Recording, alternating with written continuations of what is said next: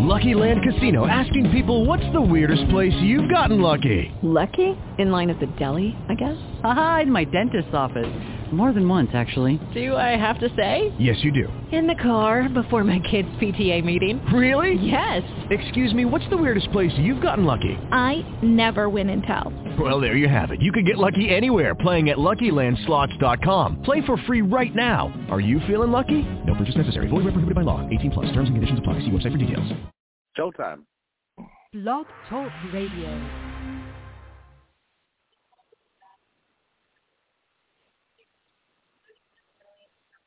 That's a long pause of silence. Okay. Yeah, that's awkward. Talk about those awkward pauses. Right? There we go. It's the Late Show with Frankie Weatherman.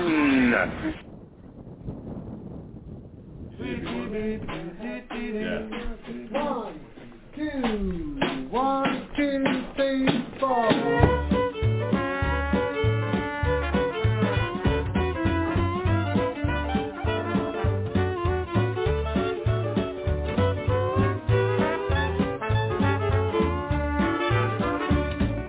Up this morning looking for my shoes, look behind the trunk, felt the hesitation blues. Lordy, tell me how long. Lordy, tell me how long. Will I have to wait? Will I have to wait? Can I get you now? Can I get you now? Must I hesitate?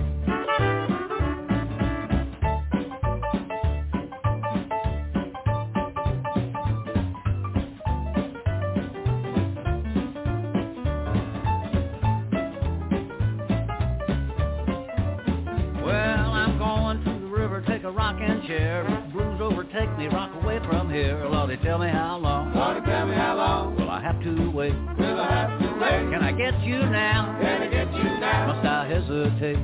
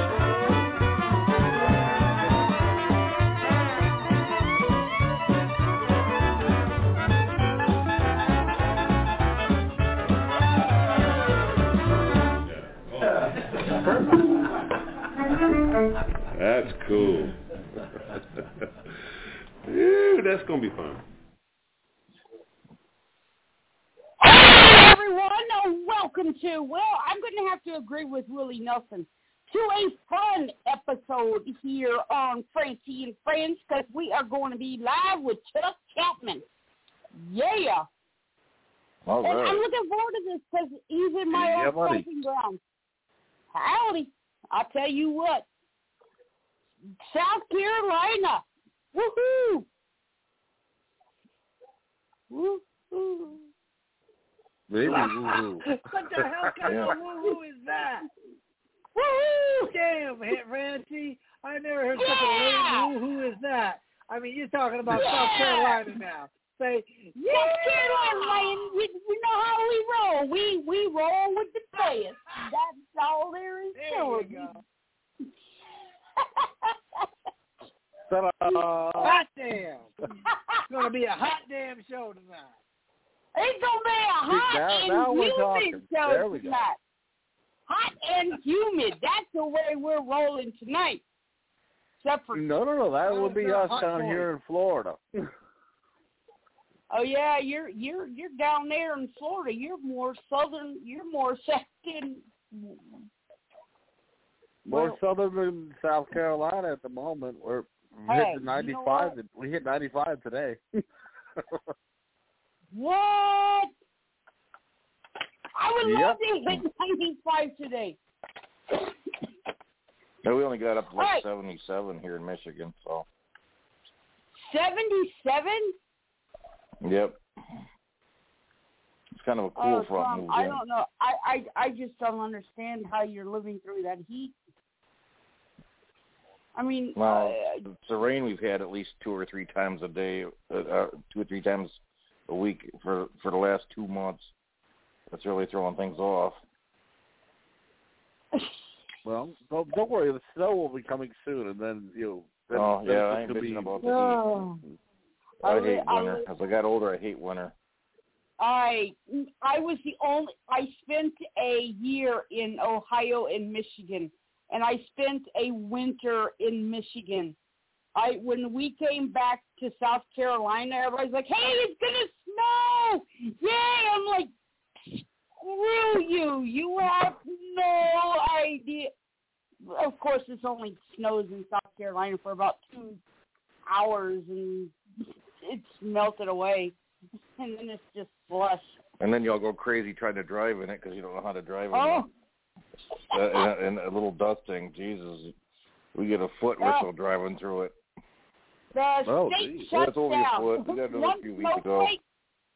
If there is one snowflake in South Carolina, the state shuts down. You are not allowed to go to school.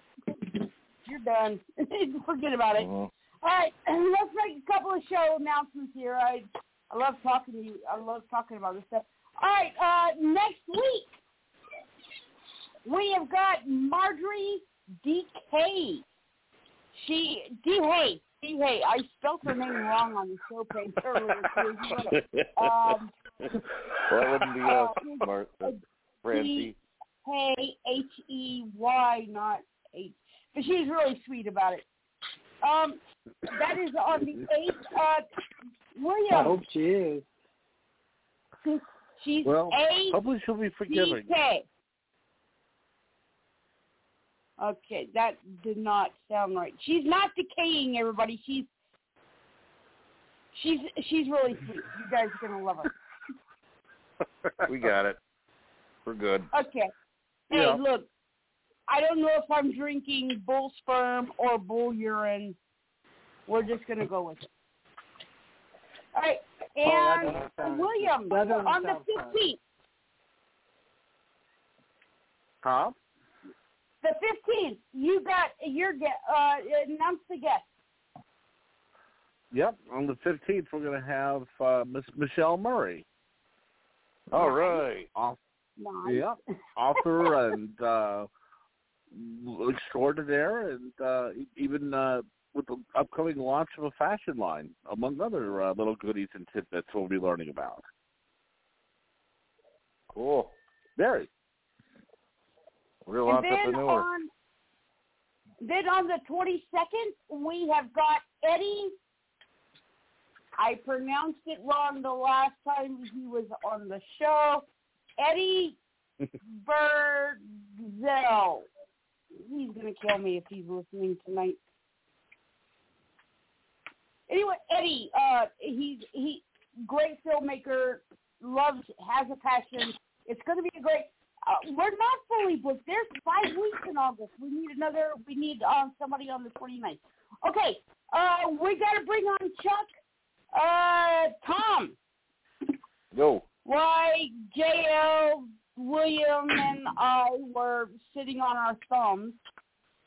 You had one hell of a weekend.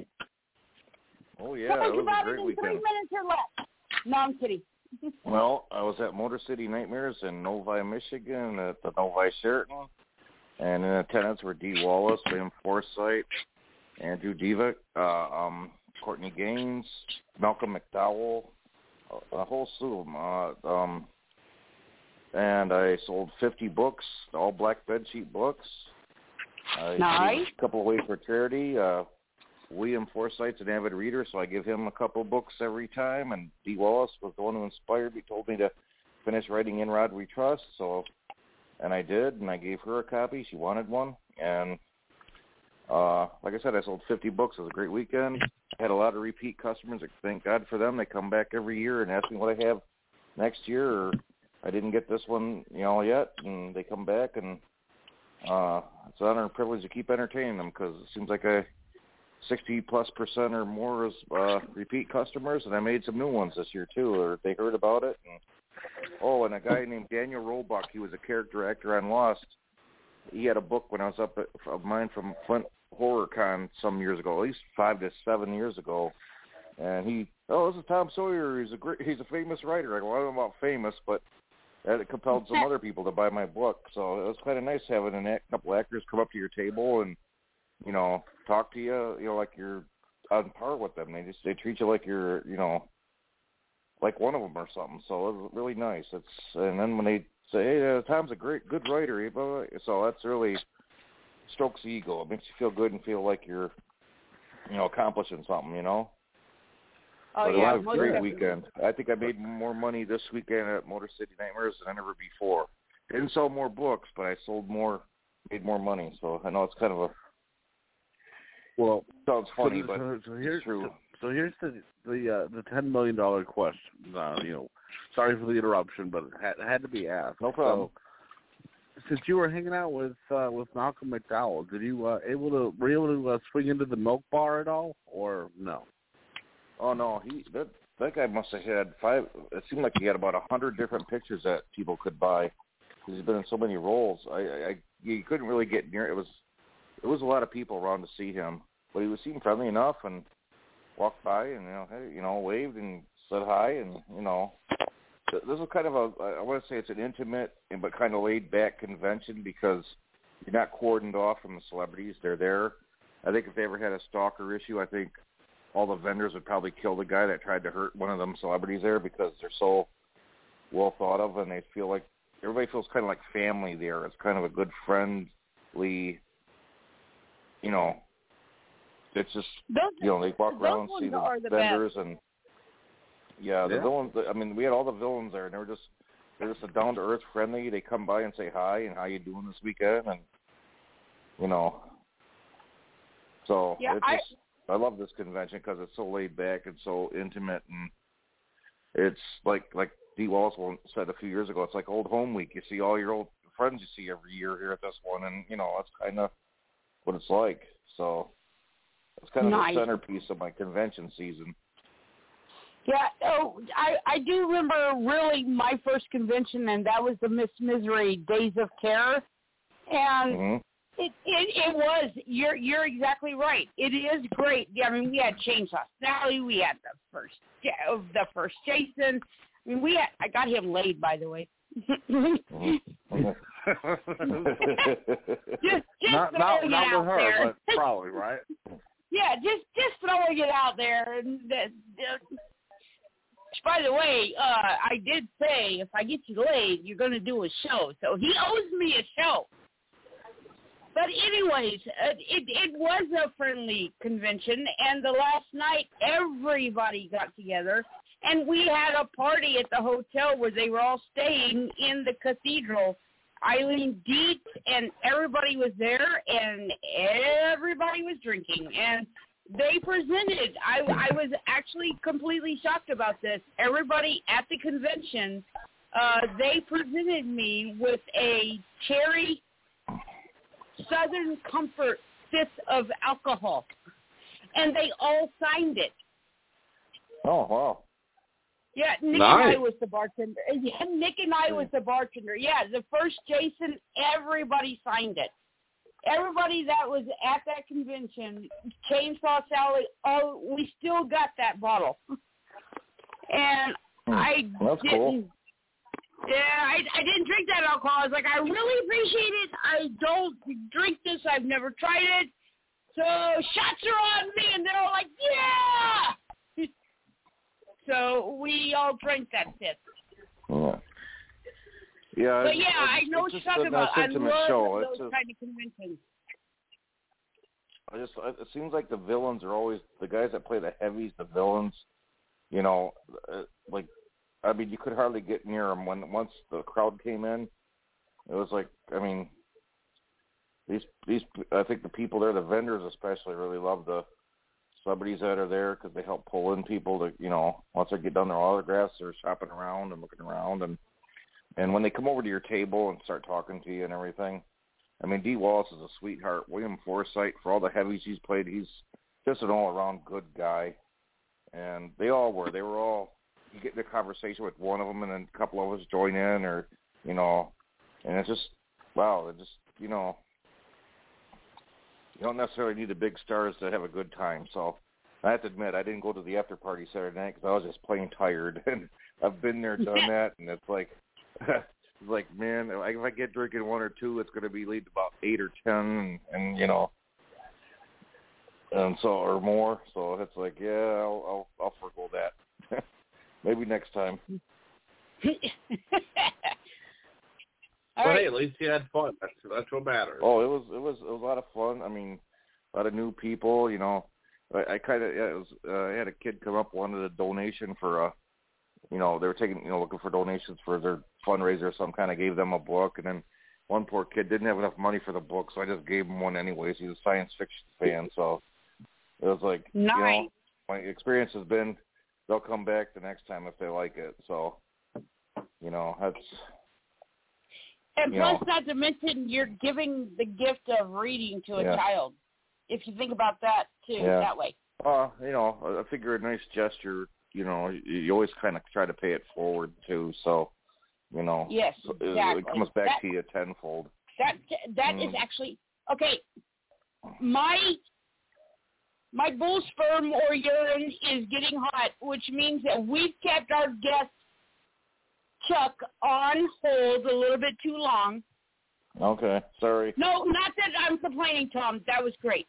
I was just trying to think how we can bring him on. Okay, so without further ado, author, musician, South Carolinian, Chuck. Oh my gosh, seriously? I cannot believe we're... Chuck, you are live. How are you? I am great. You left out actor and filmmaker. But other than that, yeah, you did pretty good on that, Francis. It's the bull sperm talking, right?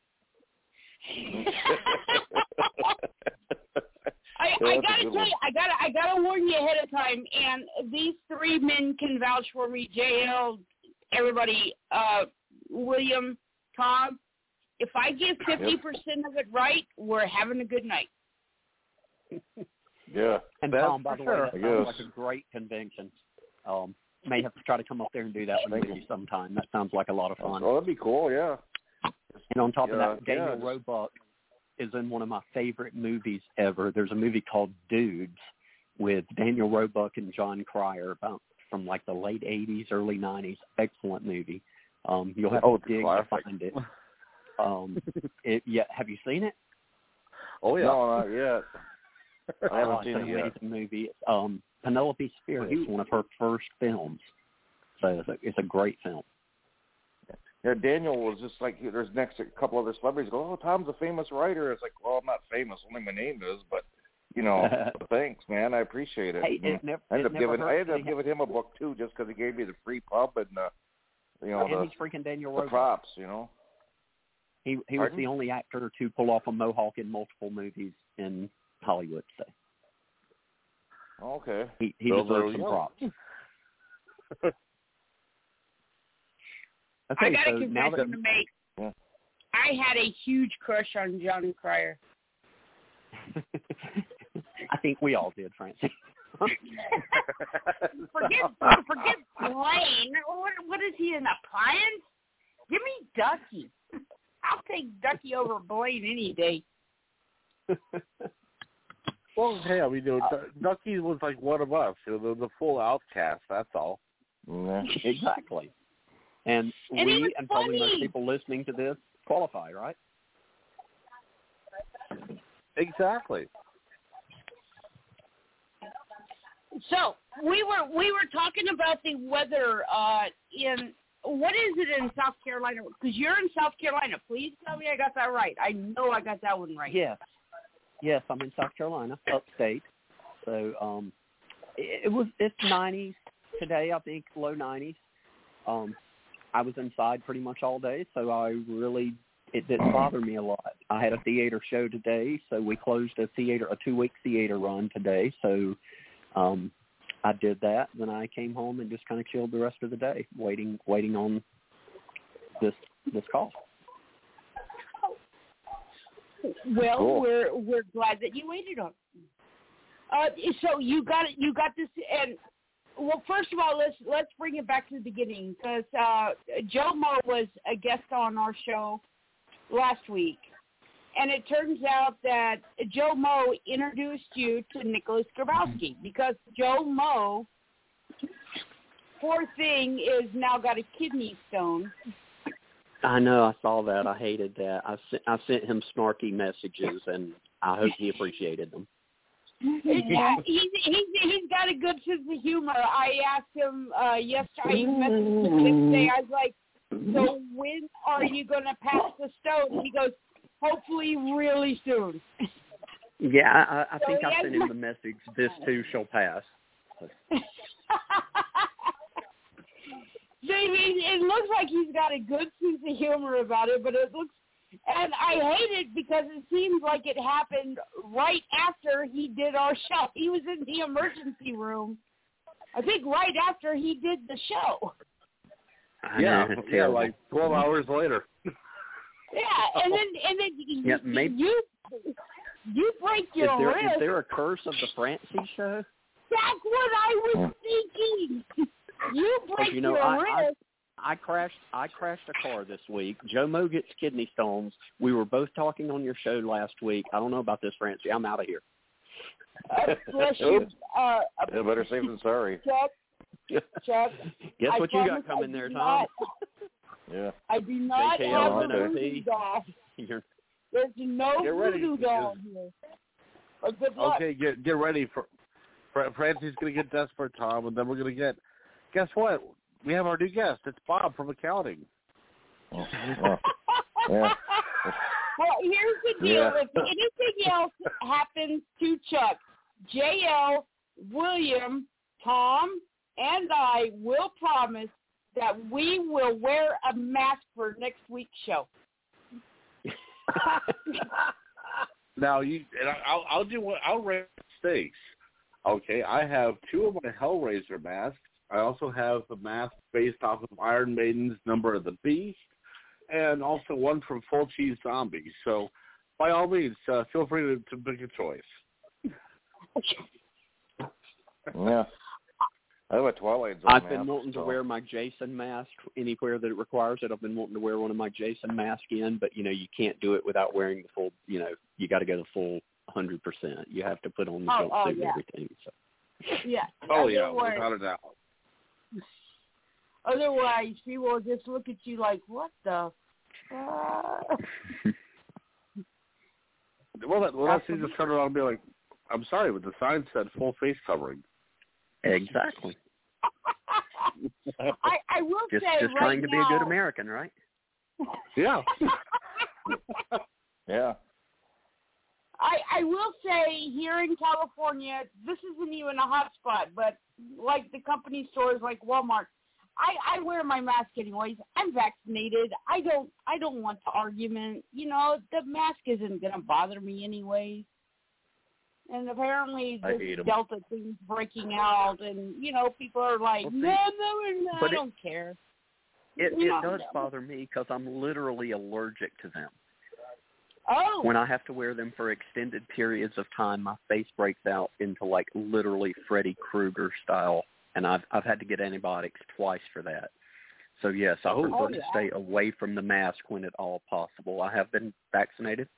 Also had the crap last year. I highly recommend people get the vaccination. We said we weren't going to get political on this show. How the hell is this happening?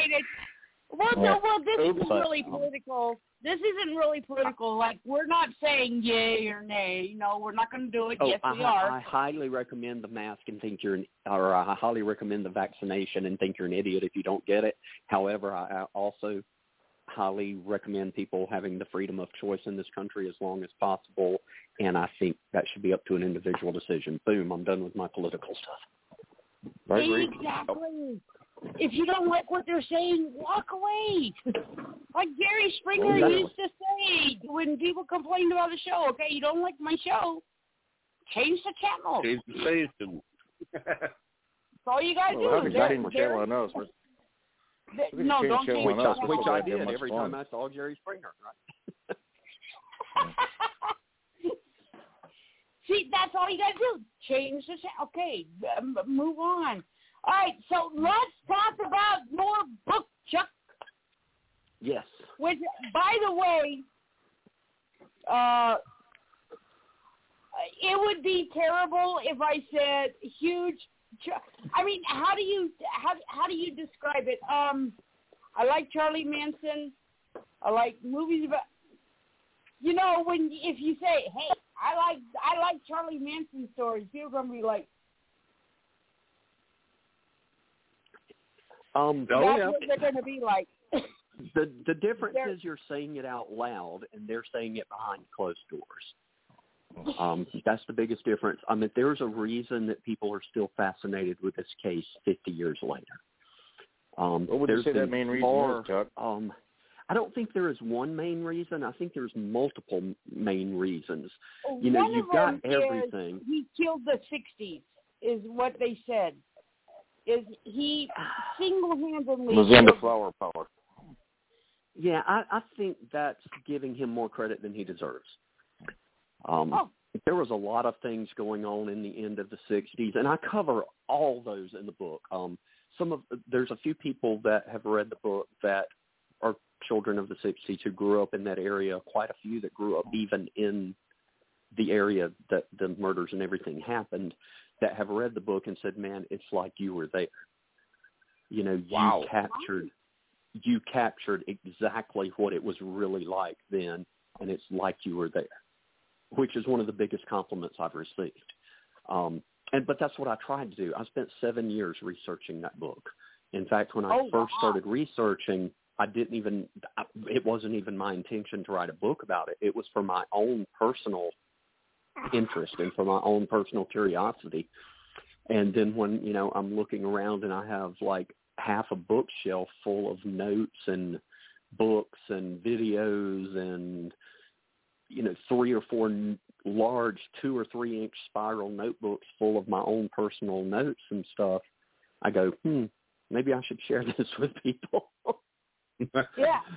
Well, welcome to the joys of research. Exactly. You know, so from now on, I plan on every book I do from now on being entirely fictional.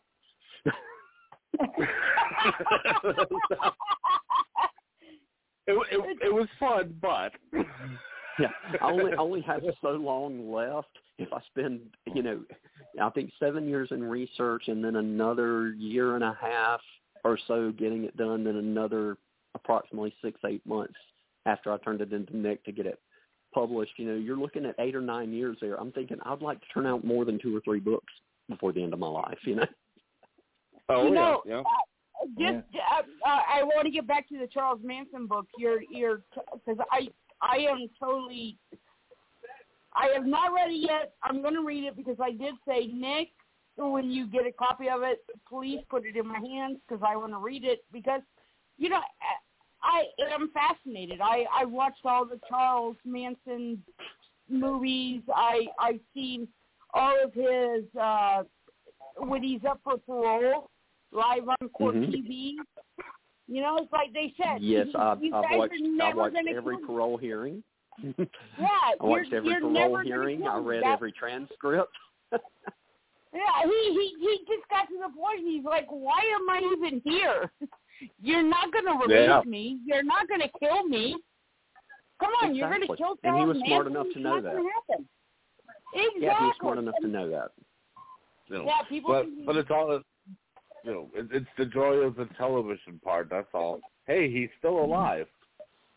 Well, they're going, you know, they were going through the motions. They knew they were never going to let him out. What a lot of people don't know and what is interesting about this, what I try to tell in the book, now the book is told through the eyes of a fictional character.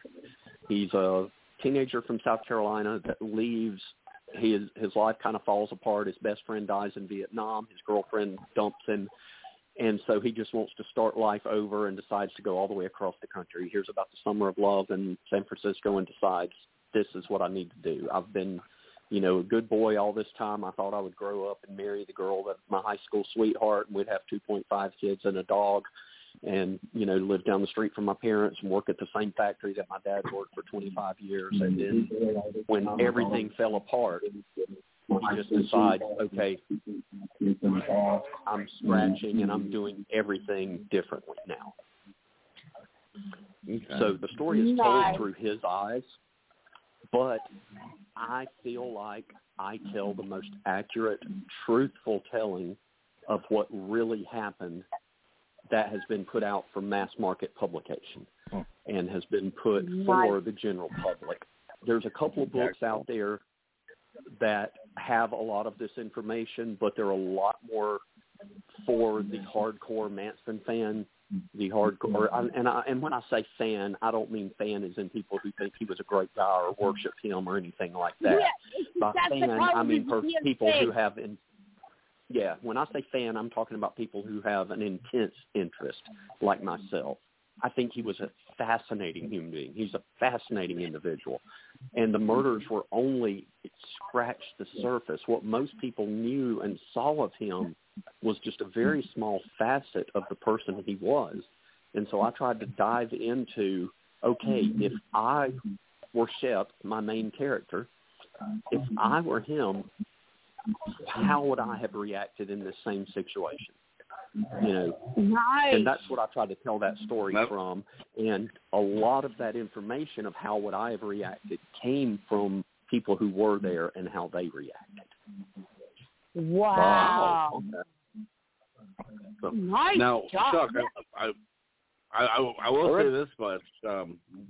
When it comes to putting this together, you know, first of all, you already have captured my interest, but I can tell you this much speaking about with on Francie's end, because normally she and I would have a late night prep meeting, like at least a couple of days before the show and everything else.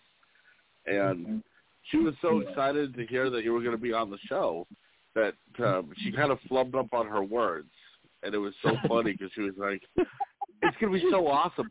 Charles Manson's right hand man is going to be on the show Sunday night." I'm like, we're doing a prison interview? It's like, no. I'm like, wait, he was paroled? No, but he's from South Carolina, though. So, and I'm from South Carolina. I'm like, okay, so how are we going to interview him? Well, he's calling into the show. Well, and see, right there, a big misnomer. A lot of people think, I mean, the title itself is a bit of a backhanded slap at the misconceptions that people have about the case and about Manson in general, in the fact that, you know, people say, oh, right-hand man, you must be talking about Tex Watson. Well, no, I'm not talking about Tex Watson.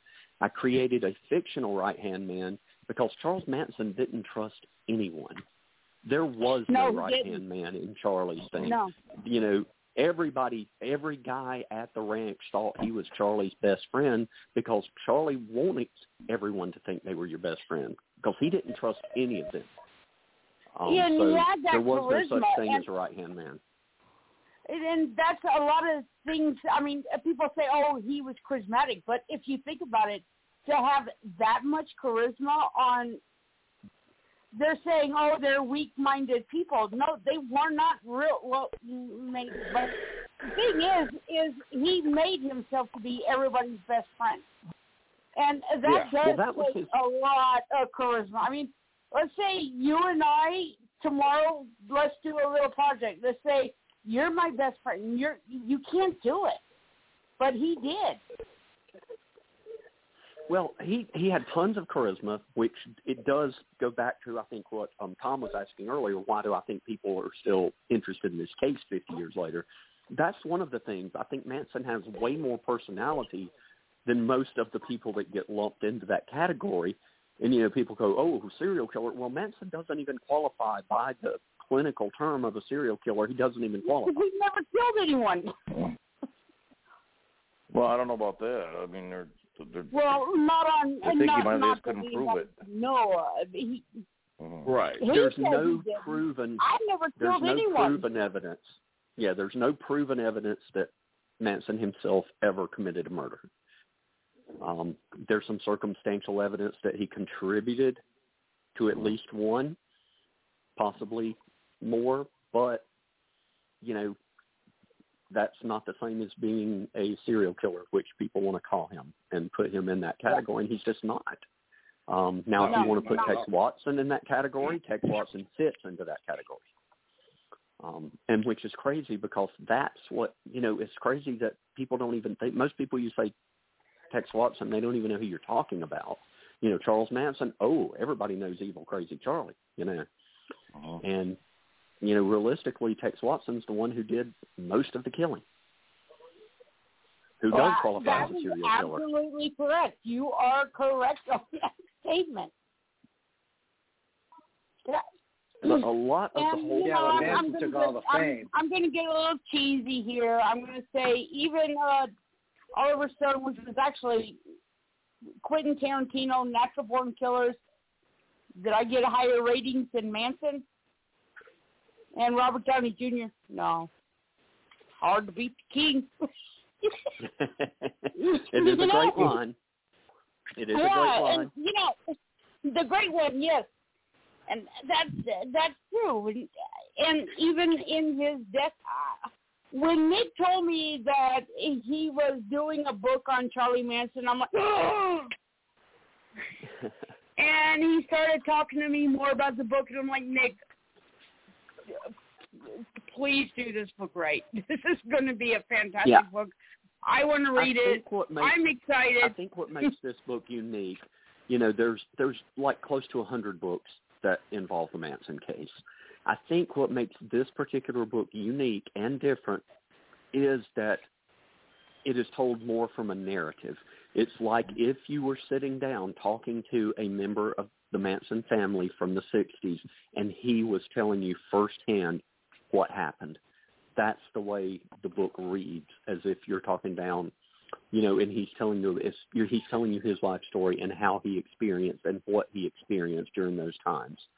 And I put him into all those real situations, and I tried to tell the most accurate story of those situations that I can tell, because a lot of the stories out there, in fact, I would say 90+% of the information that's in the general public about Manson is just not true. It's inaccurate. A lot of it was built on myth. A lot of it was built to help build a case against him.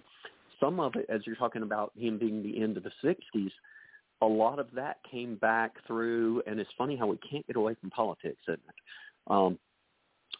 You know, you look at, you go, well, everybody knows Vincent Bugliosi, who was the prosecutor, brilliant attorney. I say in the preface of the book, it wasn't, and by the way, the one that wrote Helter Skelter, which is where most people get their information on this case, it wasn't his job to get to the truth. It was his job to get a conviction. So he did everything in his power to get that conviction. Finding the truth had nothing to do with his motive for the case or his motive for writing Helter Skelter. His motive for writing Helter Skelter was twofold. One, it was to make money and become a famous author, famous public speaker, which he accomplished. Two, it was to back up the facts of his case, because once something becomes public knowledge, general public knowledge, then it must be true, right? That's what they say. So they say. So what I do in this book, although I do it through the eyes of a fictional character in a fictional narrative, I tell what I have found through my research, through what other people who have been researching this case for years who were nice enough to share a lot of their info with me, or I read from their books, and I did give them credit at the back, but and talked to some of them. And what I am trying to do is get it truer to what actually happened. Now, was I there? Are the people that were there talking that are still around to talk that would know? No, they are not.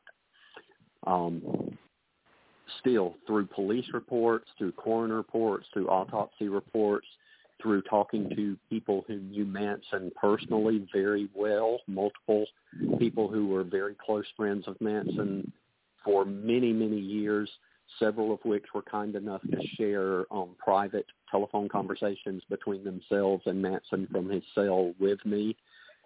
I feel like I got a very good story of what really happened and why. Wow. That's something. I gotta say, dedication, man. And spoiler alert. It's totally different than what it says in Helter Skelter. It's a totally different narrative than what you've heard through the mainstream media, through mainstream books for the past 50 years. Oh, thank God. Yeah. So, yeah. What is the biggest discrepancy? Really about that one? Being a former journalist myself, what are the biggest discrepancies between the books?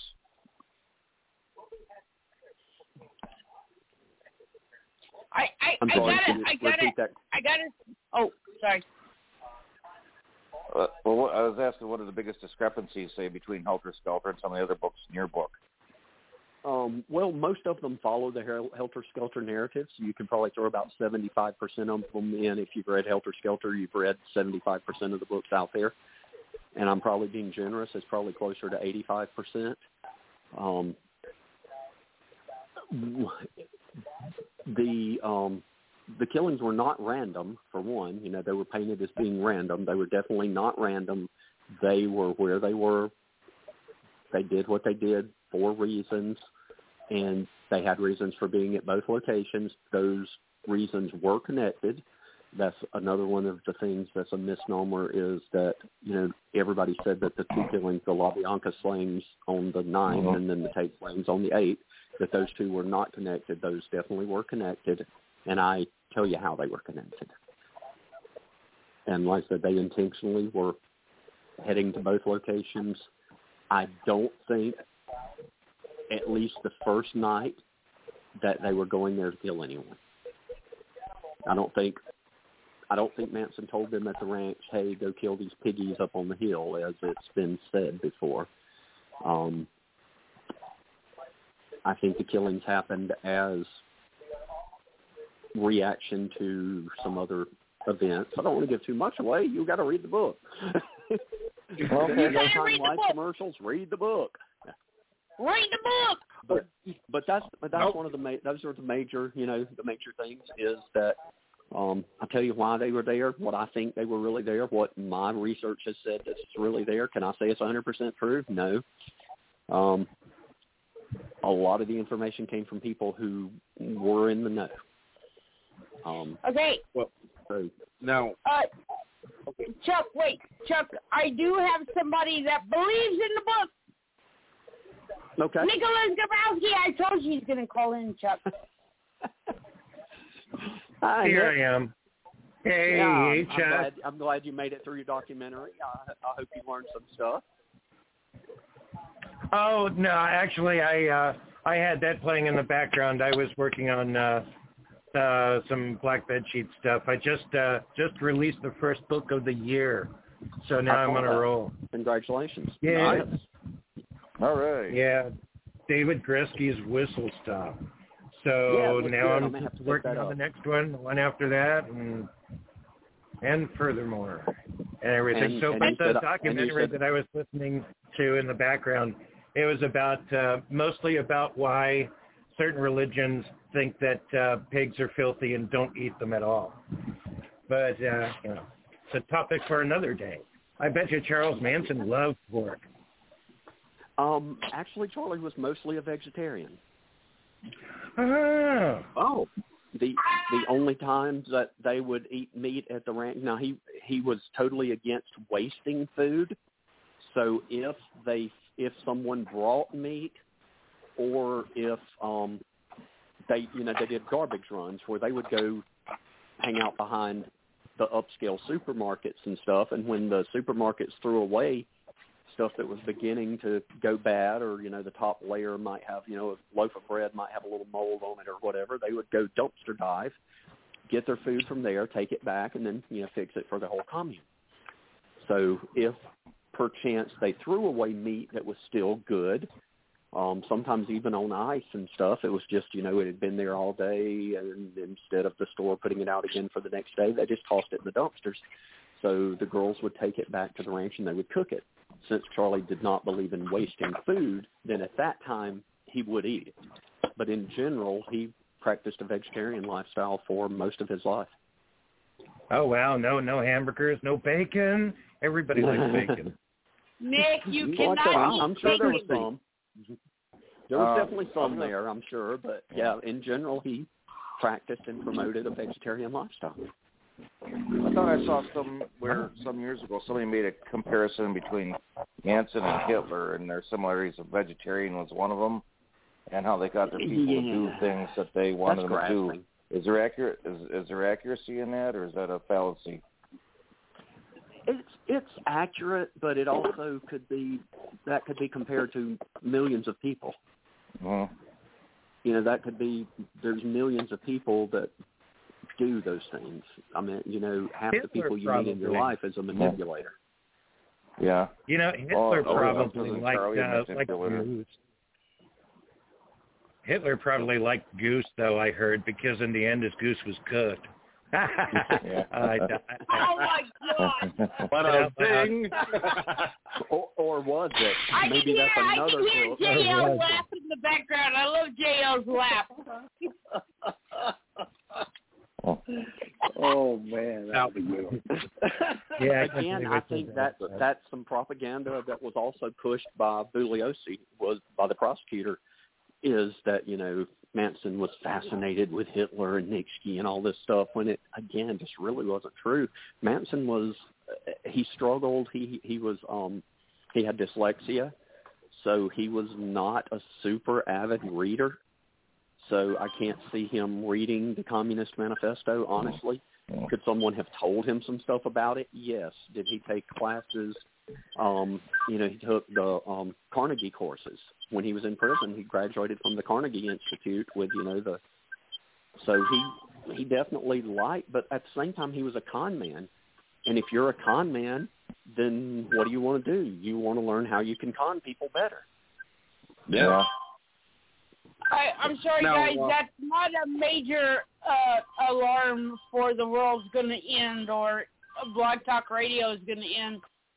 That's the alarm that Nick set at this time every night. Oh, you must be in the kitchen in there. Yeah, I haven't done anything to the clock yet. Okay. It's time for their medication. Yeah. I thought maybe somebody had an old fight for their medication. So sorry about that. An old Space Invaders machine in the background or something. I thought Nick was playing Space Invaders on his Atari 2600 that he saved from being a teenager. Hey, Chuck, I was on the phone with my mom, and that alarm went off. She's like, "What the hell is that?" And I'm like, "Ah." Crap, it's time to give them their medication, but they weren't here anymore. So that was sad. It's a sad alarm. No. Anyways, Nick, we got you here with Chuck. Chuck, you're here with Nick. What made you, Nick, say, oh my gosh, I'm going to publish this book? Oh, well, that's easy. Number one, it was Charles Manson. So given that element, and I publish horror, and it's popular. That's what first got my attention, and then actually reading it. And number one, how well it's written, which is what I always look for, and if I can market it separately from all those other ones that are out there. So you know, there's a lot, but, you know, number one, it's just up my alley. And number two, it's because of how well written it was. So, I mean, it's a big testament to Chuck's writing. I mean, it could be a Charles Manson book, but it could be a crappy Charles Manson book, and it wasn't that. It was an easy thing. And then we got hooked up because Chuck contributed to one of the Days of the Dead anthologies edited by Joe Moe that I published, and one thing led to another. So, you know, that's kind of how everything all hooked up and stuff. And yeah. Yeah. Nick probably doesn't remember this because he deals with so many people and all, but he complimented my writing very much for the short story that he had published. And so when I contacted him and said, hey, I'm kind of working on this project, would you be interested? When I first told him, he's like, well, what, you know, tell me a little bit about it. And I'm like, oh, well, it's a Charles Manson book. And, you know, I gave him a rough thing. And his response was, there's a lot of Manson books. I don't know if I want to do this. Send it to me, and I'll see if I can hook you up with somebody. And then, like, 3 days later, I get a message back from him going, okay, I'm sending you a contract. Change of plans. Now, Chuck, one thing that oh, okay, go ahead, Francie. Oh, I was going to say, if Nick compliments you on your writing, oh, hold on. Can we continue this? Because there's something I want to say. And Blog Talk Radio, we're going to have our after party, and we can still talk. But I want the fans to hear the song. Chuck, 1 second. Your song's number one. Yeah, it was number one last week on the independent internet radio NM1 Music, which does independent music releases online. And, yeah, it was the number one power pop song in the country last week. Well, congratulations. And what is the name of it? Yay. It is called Everybody's Broken. All right. I got it. So changing gears. Just for a second, because I want people that are listening to the show live right now to, Nick, nobody hang up. We'll get back to Charlie Manson. But I want people that are listening to the show live right now to hear the song. So, Chuck, give the introduction. Come on, sell it. This one's called Everybody's Broken. It's on my brand new 4-song EP called Girls and Cars and Things That Matter. It's available on Amazon and on iTunes and Apple Music and Deezer and everywhere else that you can buy music online. Just search for Chuck W. Chapman, and it should pop right up there. So was that good enough? That was perfect. That works. By the way, I like your look because you kind of look like Tom Cochrane. I'm going to hit, it's like...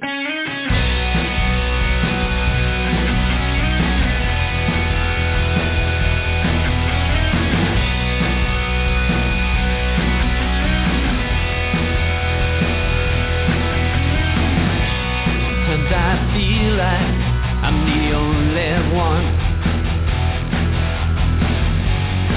who's ever felt this way. Late at night, when I close my eyes, well, I can't find words to say.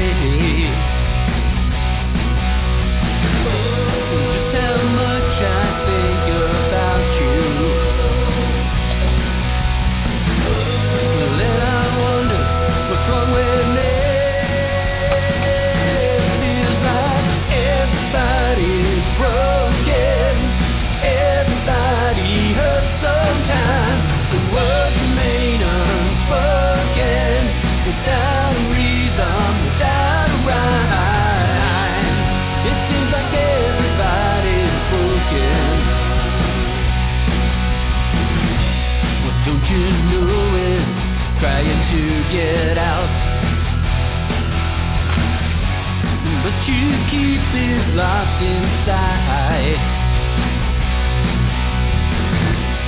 out of purpose and without a doubt.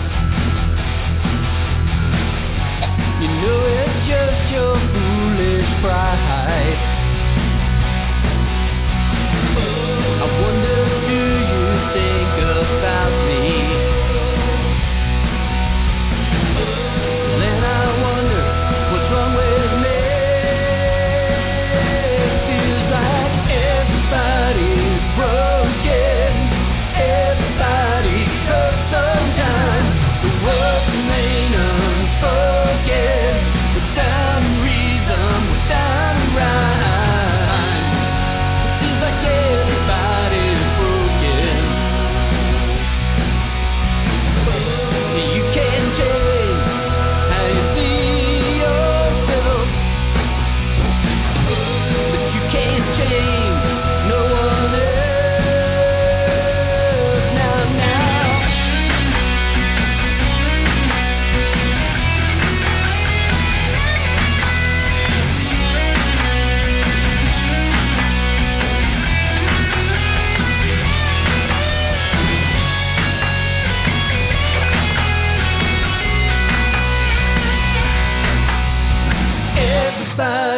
broken. Everybody hurts sometimes. The world remains unforgiven. Without reason, without rhyme. It seems like everybody's broken. Everybody hurts sometimes. The world remains unforgiven. Without reason, without rhyme. It seems like everybody's broken.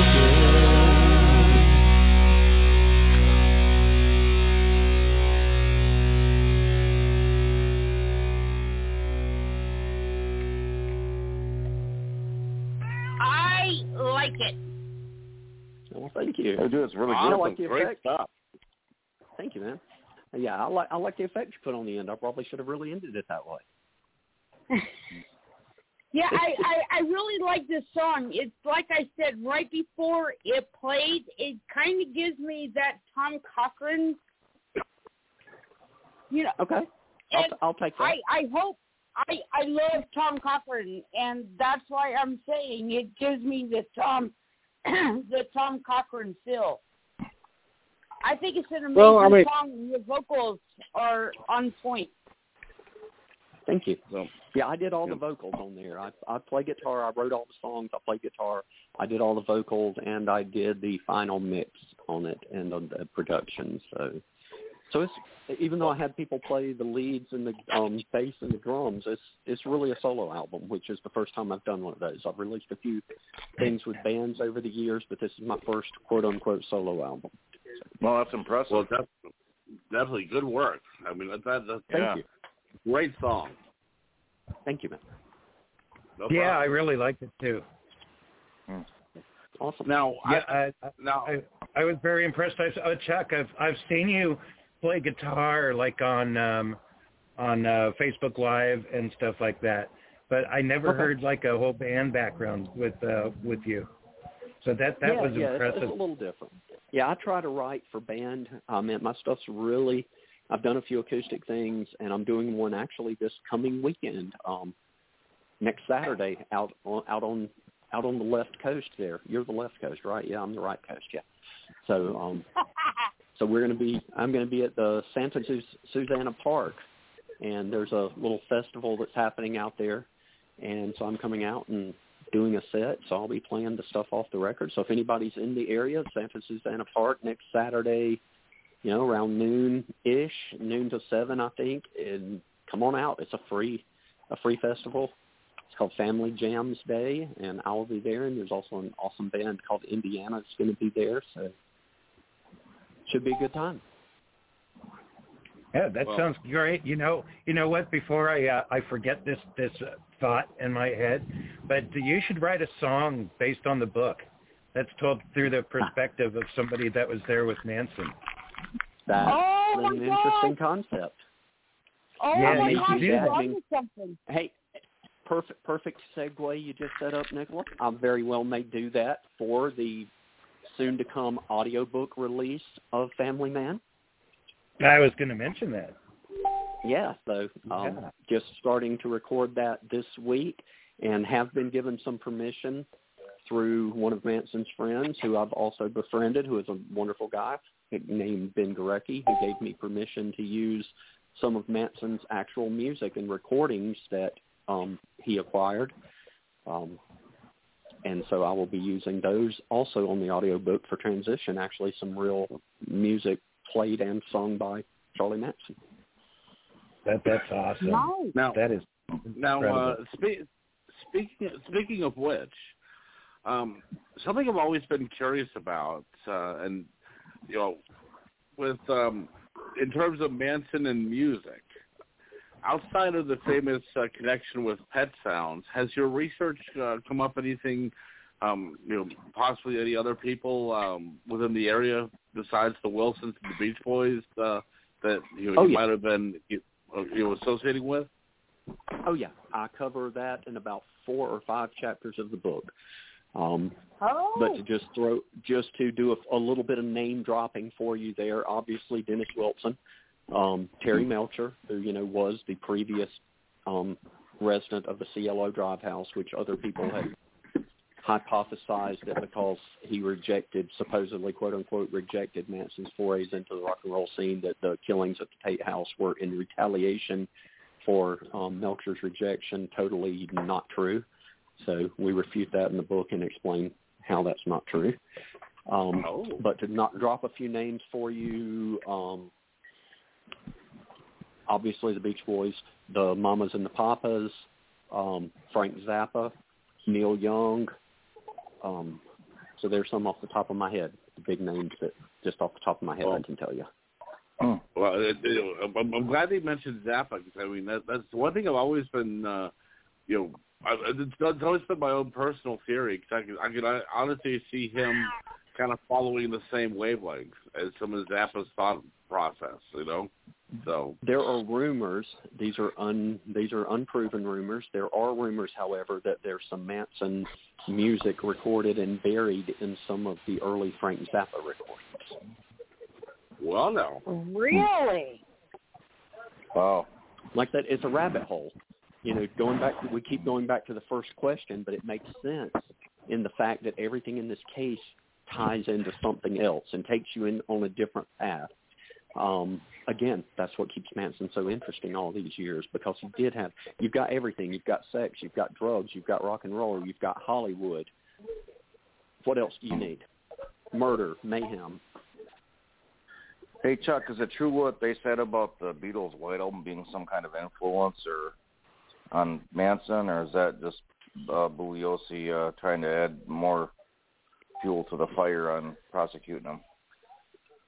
To quote Manson, which I do quite often in the book, in fact, a lot of the conversations between Shep, the fictional character, and Manson are taken from actual conversations with Manson from other people. So a lot of the quotes attributed to Manson in the book when he's talking to Shep really are his actual words. To quote Manson on that, man, that ain't my generation. Bing Crosby was my generation. Uh-huh. So you got to think, you know, Manson was in his 30s. Manson was like, you know, early 30s at this time. I want to say 33, 34. I don't have notes in front of me.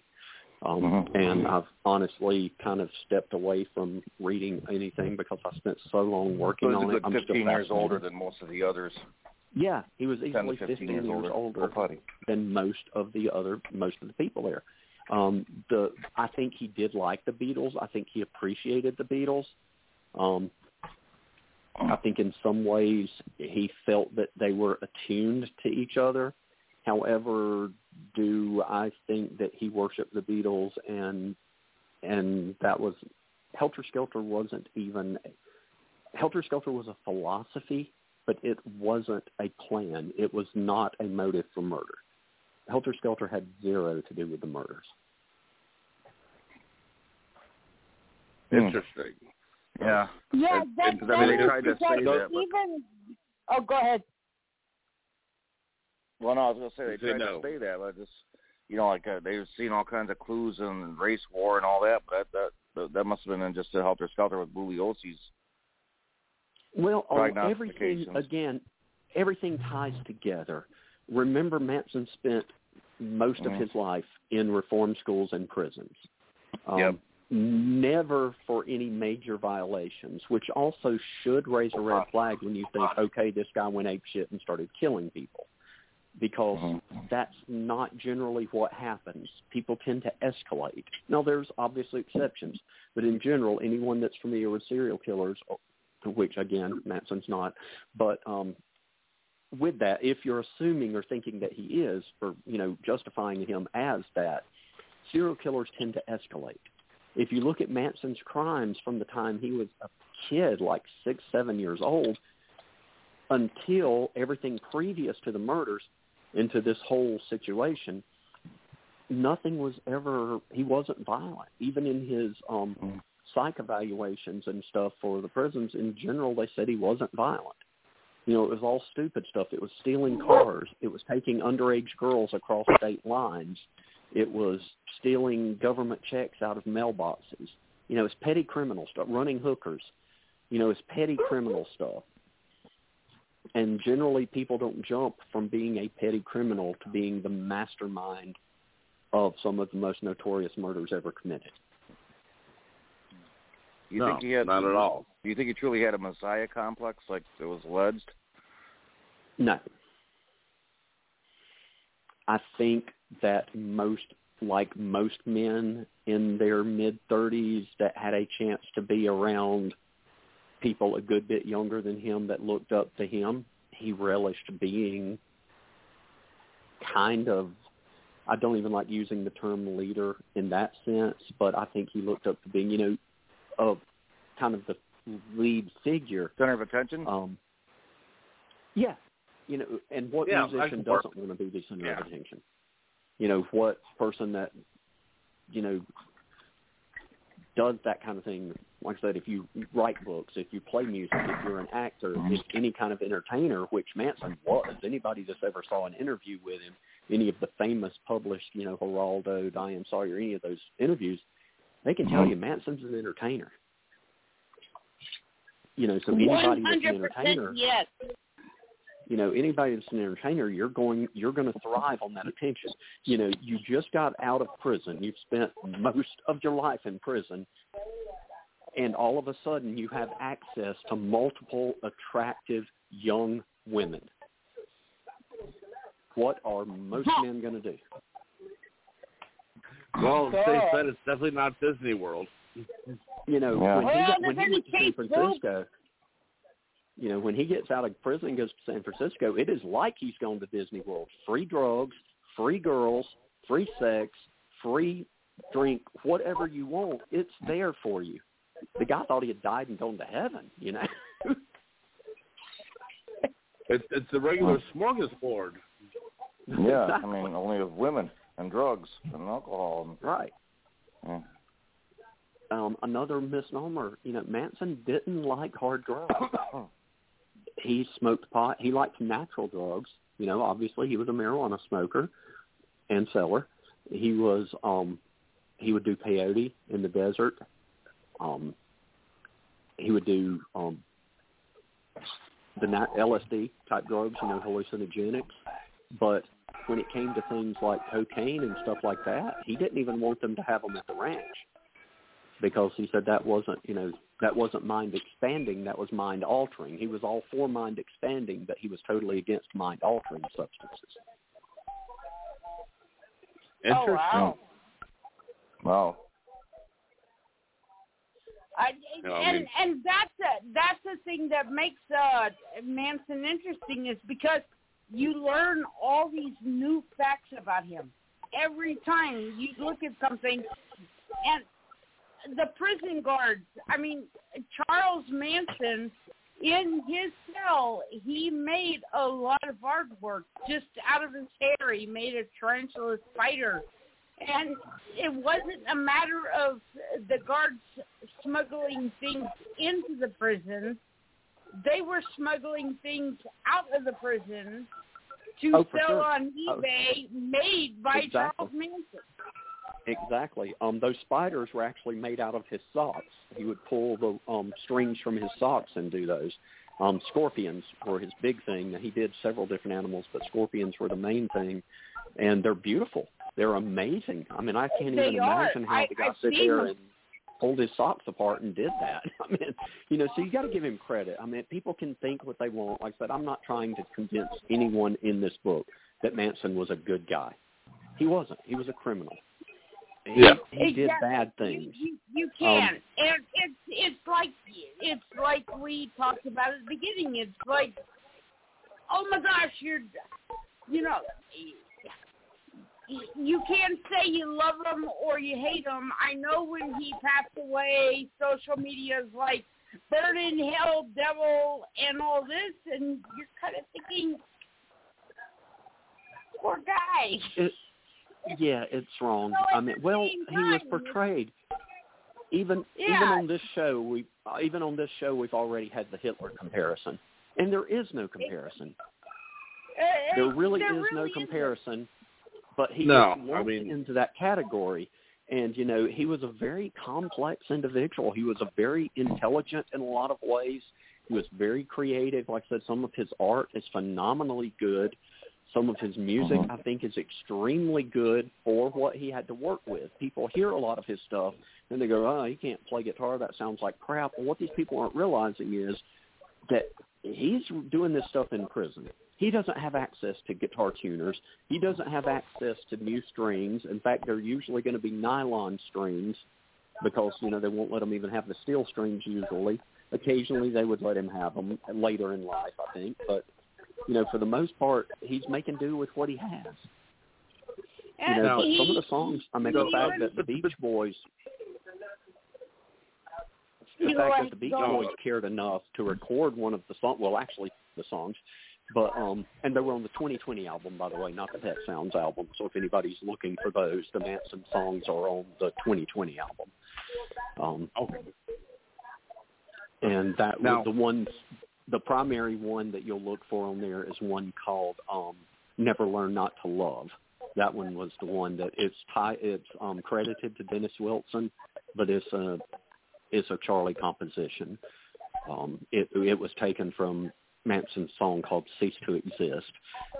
Dennis Wilson switched a few words around, and they changed the structure slightly and changed the melody slightly, but that's the Manson song, which does factor into the motive for the killings, by the way. Wow.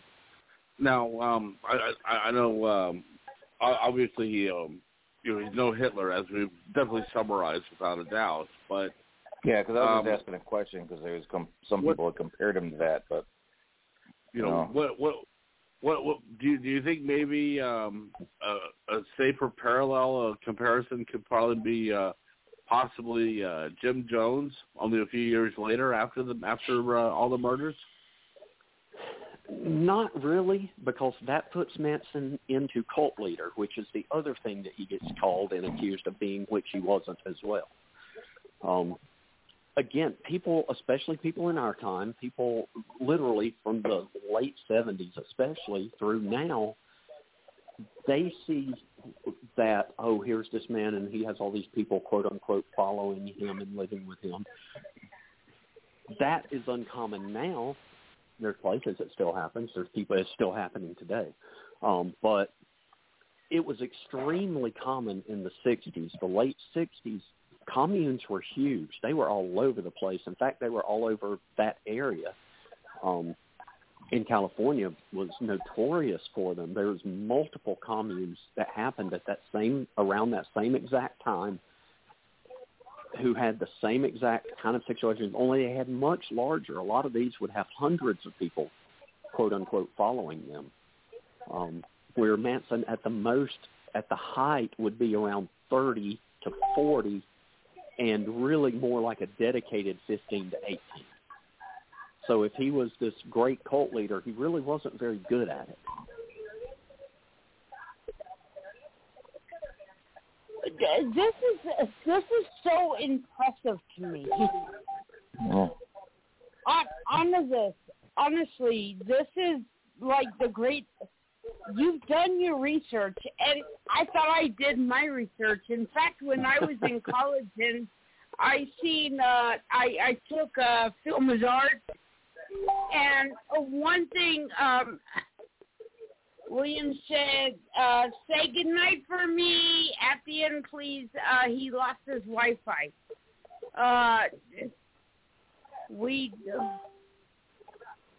So, anyways, here's the thing. I'm getting messages. No, this is very impressive. You are dedicated. Yeah, if anybody's sending in questions or whatever, feel free. I will do my best to answer anything the best that I can. Okay, here's a question for you, Chuck. I want to book you again because I want to pick that brain. Well, certainly. How about the 29th?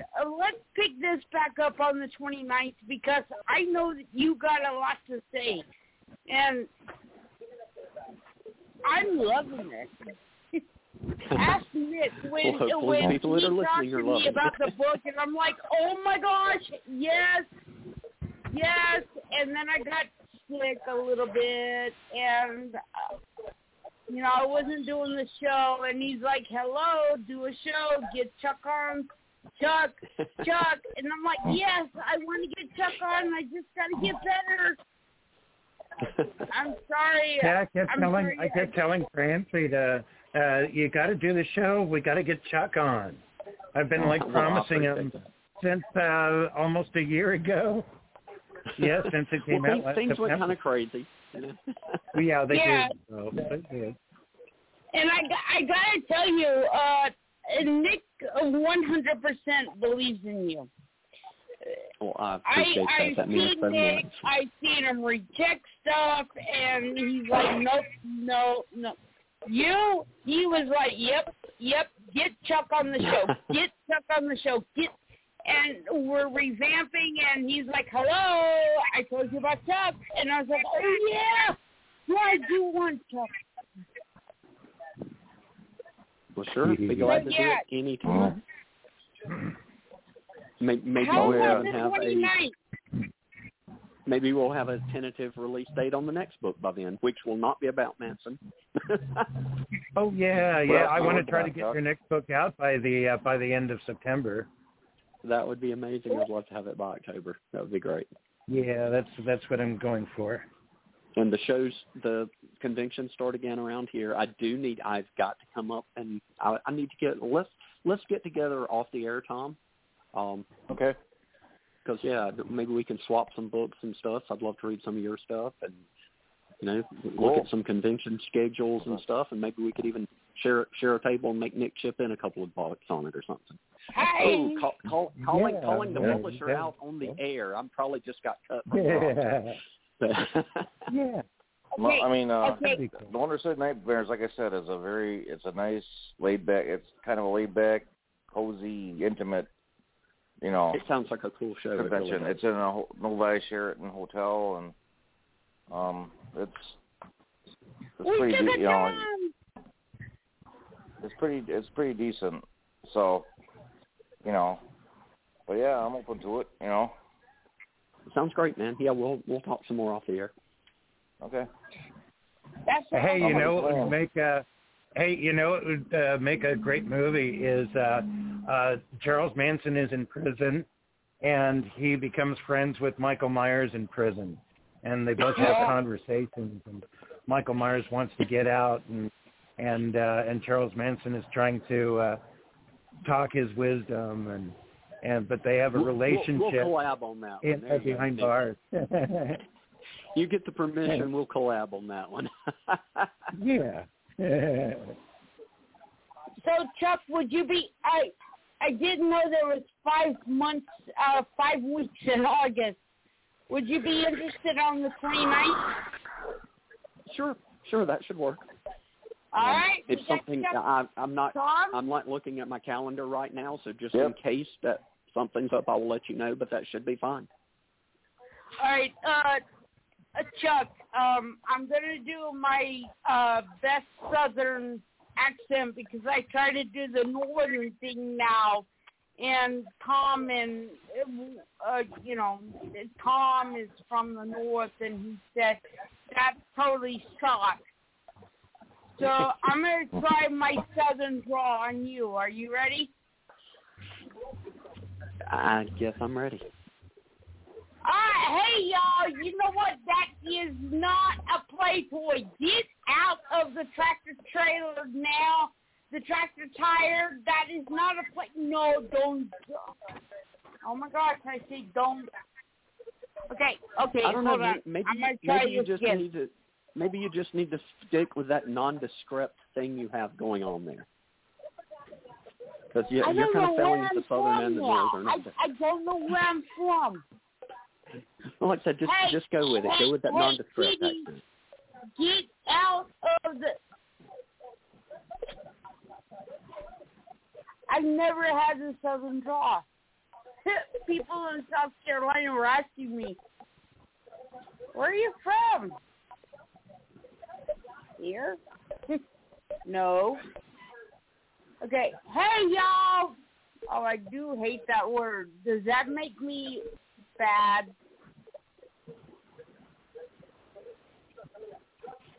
No, but it's a great word. Even Webster agrees that it's a good word now. It's short for you all. You know what's funny is I took Spanish class, and my professor, Dr. Perez, I can say his name because him and I were still friends. After so many years of torture, he goes, Ay, Francesca, what is wrong with you? No wonder I can't teach you Spanish. You don't even know how to speak English. Yeah, I struggle with English, so I'll stick with it. I'll just try to perfect it before I move on to anything new. Oh, my gosh, you should have heard my Spanish. It was terrible. I wrote on the chalkboard that, dry erase board that I own the gas. All my Spanish people were saying, you own a gas station? And I said, no, I like this gas station. And they said, no, you. Oh, I got so many problems. All right. This has been a great show, Chuck. You have been amazing. I promise when we get you on the 29th, I will not drink full... Oh, what do you think? Is it urine or sperm? It's organic. I've never tasted either, so I will just have to defer to your judgment on that. It's 180 milligrams of caffeine. You're going to be up all night. I am... So, Francie, are you saying your drink had a little wing to it? Did you say wing or wang? A little wing to it? Yeah. I think I got a lot of wings. Char Char's going to yell at me. He's already pacing back and forth because he puts me to bed. Yeah. Nick, do not open up that can of energy drink in the fridge. Oh no, I'm not into energy drinks anymore. The last time I had an energy drink, I went to this one place that had all kinds of different kinds of chicken wings, like buffalo wings and stuff. And I went in there and I bought a Red Bull, and then I still stayed at the counter, and the guy was saying, "Look," and I said, "Well, I'm waiting for my wings. It says Red Bull gives you wings, so I'm waiting for my order. You give me some free wings." I just but never mind. Can't believe I said that out loud. Honey, that was so cute. You see what I have to live with every day. That is not something to market when you're actually serving wings. Oh wow, what was that? I'm standing outside on the side of the house. I think I saw a possum, Francie. Oh, I think that was a baby possum. The baby possum. It looks like a big rat. Well, we need something to barbecue tomorrow, so no, I'm just kidding. No, no. Hey, there you go. No, No. No. Yeah. We got dogs cooking in the microwave.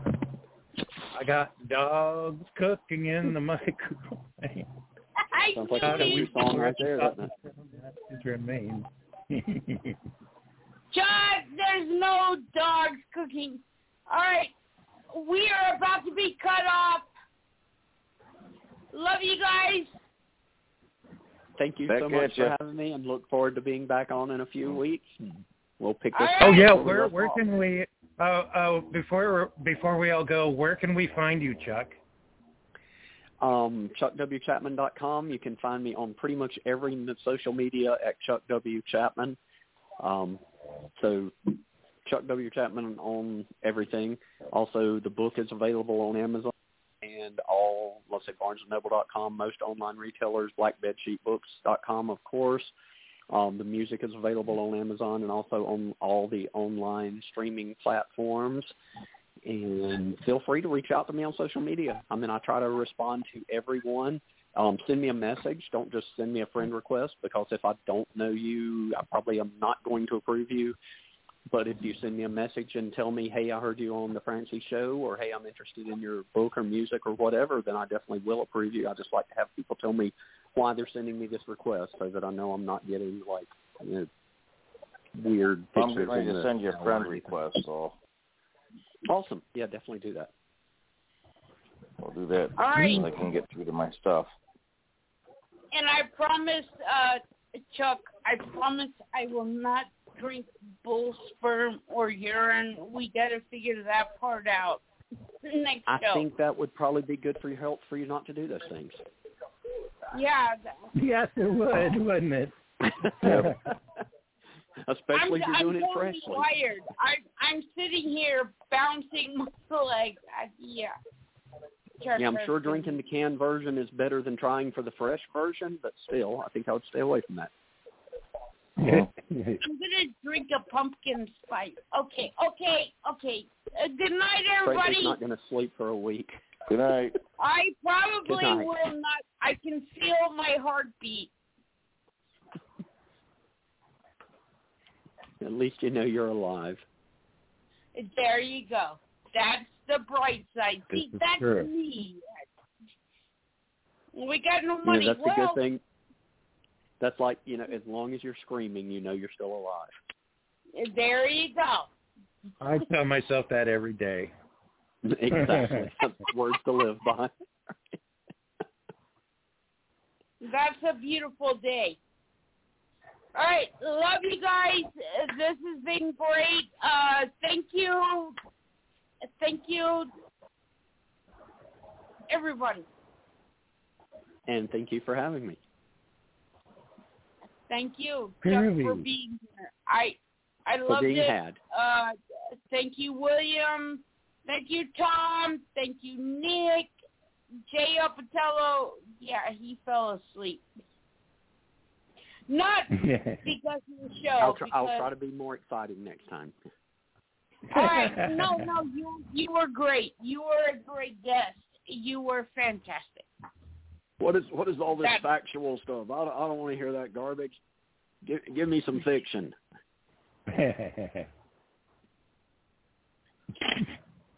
I'm looking forward to it.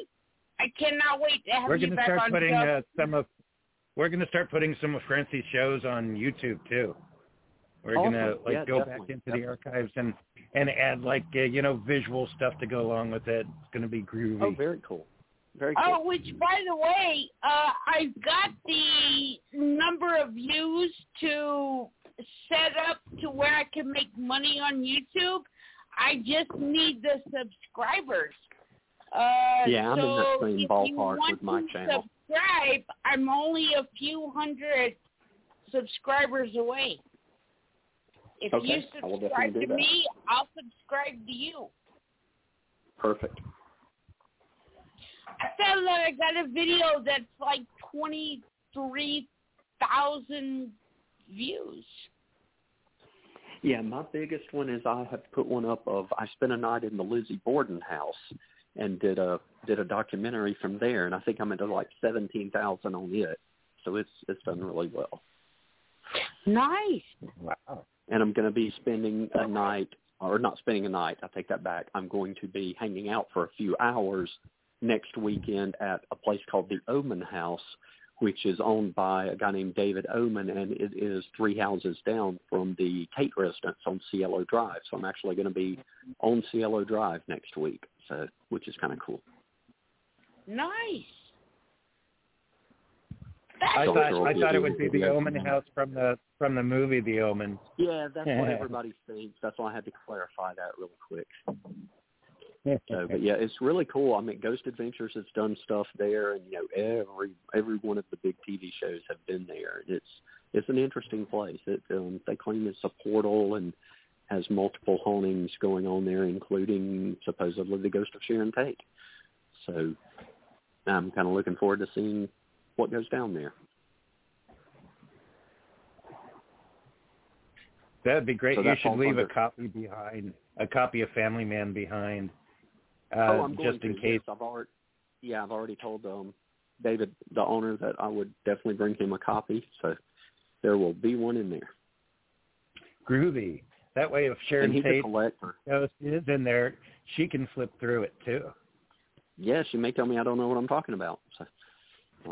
No, unfortunately she wouldn't. Unfortunately, she wouldn't know either. I think she was more kind of caught in the crossfire of other people's plans, other people's things. I think she was, for the most part, an innocent victim. Ah. Not everybody was, but I definitely think she probably was for the most part. Yeah. Well, not everybody is either, in general. Right. Yes, I'm not saying that anybody brings that sort of thing on themselves, but sometimes you put yourself in situations that open you up to worse things than other people put themselves in those situations. So, yeah. Like I've always told people, I will never get a DUI because I will never drive drunk. So. You know, if you do drive drunk, then you're in a lot higher percentage of getting a DUI than I am. Yeah.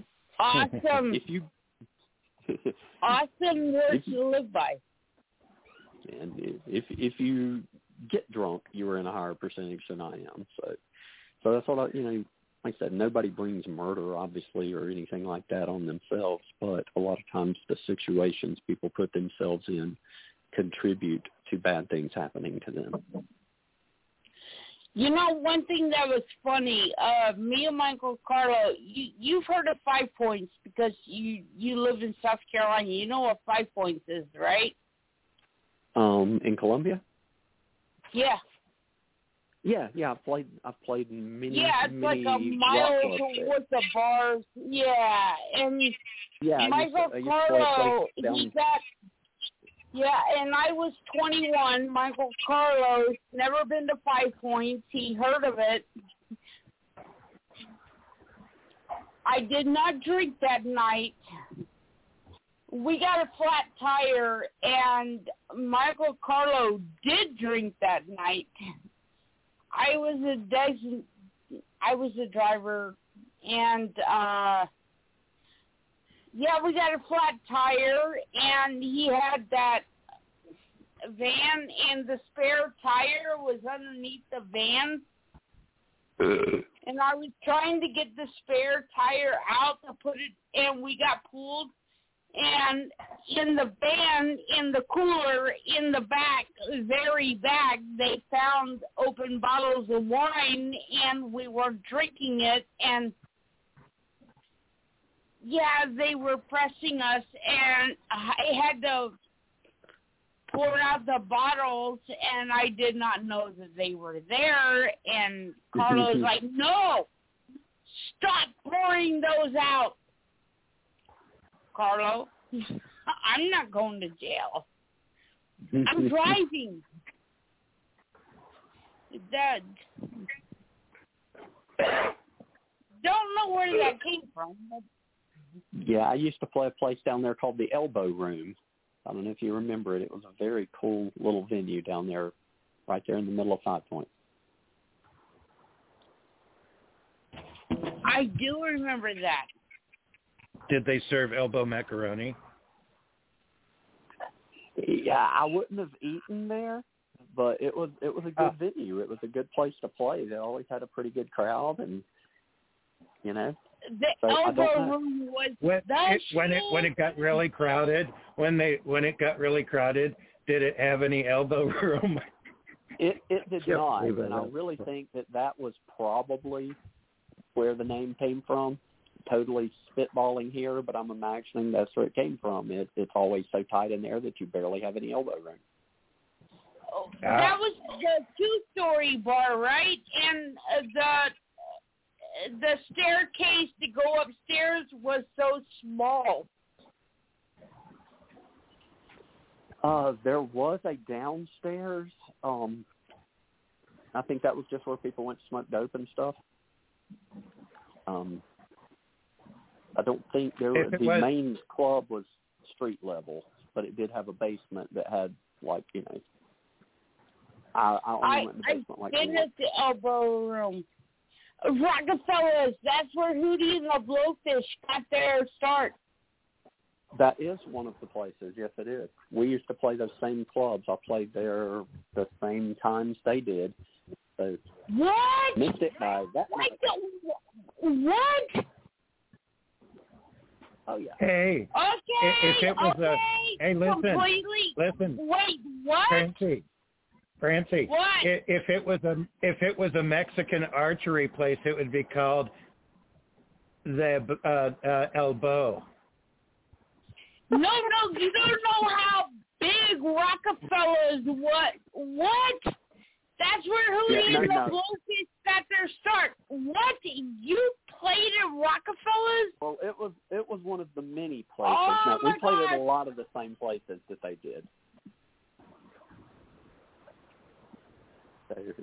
They did the same club circuit we did. We played the good old Money in Rock Hill, which Darius Rucker made famous by, I think it was an MTV interview or something. Someone said, what's the best part of, you know, signing the record contract and getting famous and all? And he said that we never have to play the Elbow Room or never have to play the Money ever again. So played the Money. They played the Elbow Room too. Oh, I'm sure they did, yeah. I said we were on the same circuit pretty much. And, you know, they had a great formula. You know, they had a very talented black singer that did not sound black, and that's worked forever. You know, I mean, that's what one of the big things that got Elvis, people interested in Elvis was, you know, it's a white boy that could sing black music. You know, and, it's Madonna, the record company didn't want to let the public know that Madonna was white because they wanted to book her as R&B. Nick, I mean, it's a good formula. It works. Hootie and the Blowfish, Darius Rucker, rock me, baby, like a rod and wheel. I don't like. Oh, you love that song. Yeah. Okay, no more bull sperm for you. You got to cut her off, Nick. Yeah. What? Yeah, no more of that. I can't believe that you drink all that. I cannot believe it. Okay. Are we still on? The show's not still on, is it? We're after party. All right, let's cut it out because it's 1:00 your time. Yes, almost. All right, Chuck.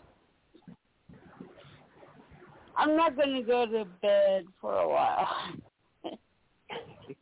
Well, I'm going to be up for a while, too. I have some deadlines. Good night. Thank you so much for having me on. It was a lot of fun. We'll do it again soon.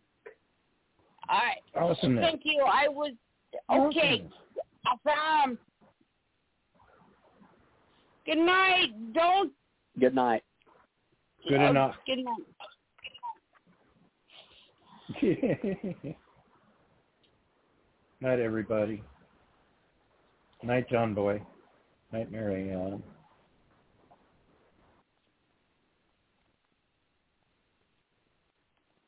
Hello, it is Ryan, and I was on a flight the other day playing one of my favorite social spin slot games on ChumbaCasino.com. I looked over at the person sitting next to me, and you know what they were doing? They were also playing Chumba Casino. Coincidence? I think not. Everybody's loving having fun with it. Chumba Casino's home to hundreds of casino-style games that you can play for free anytime, anywhere, even at 30,000 feet. So sign up now at ChumbaCasino.com to claim your free welcome bonus. That's ChumbaCasino.com and live the Chumba life. No purchase necessary. VGW Group. Void where prohibited by law. See terms and conditions. 18+.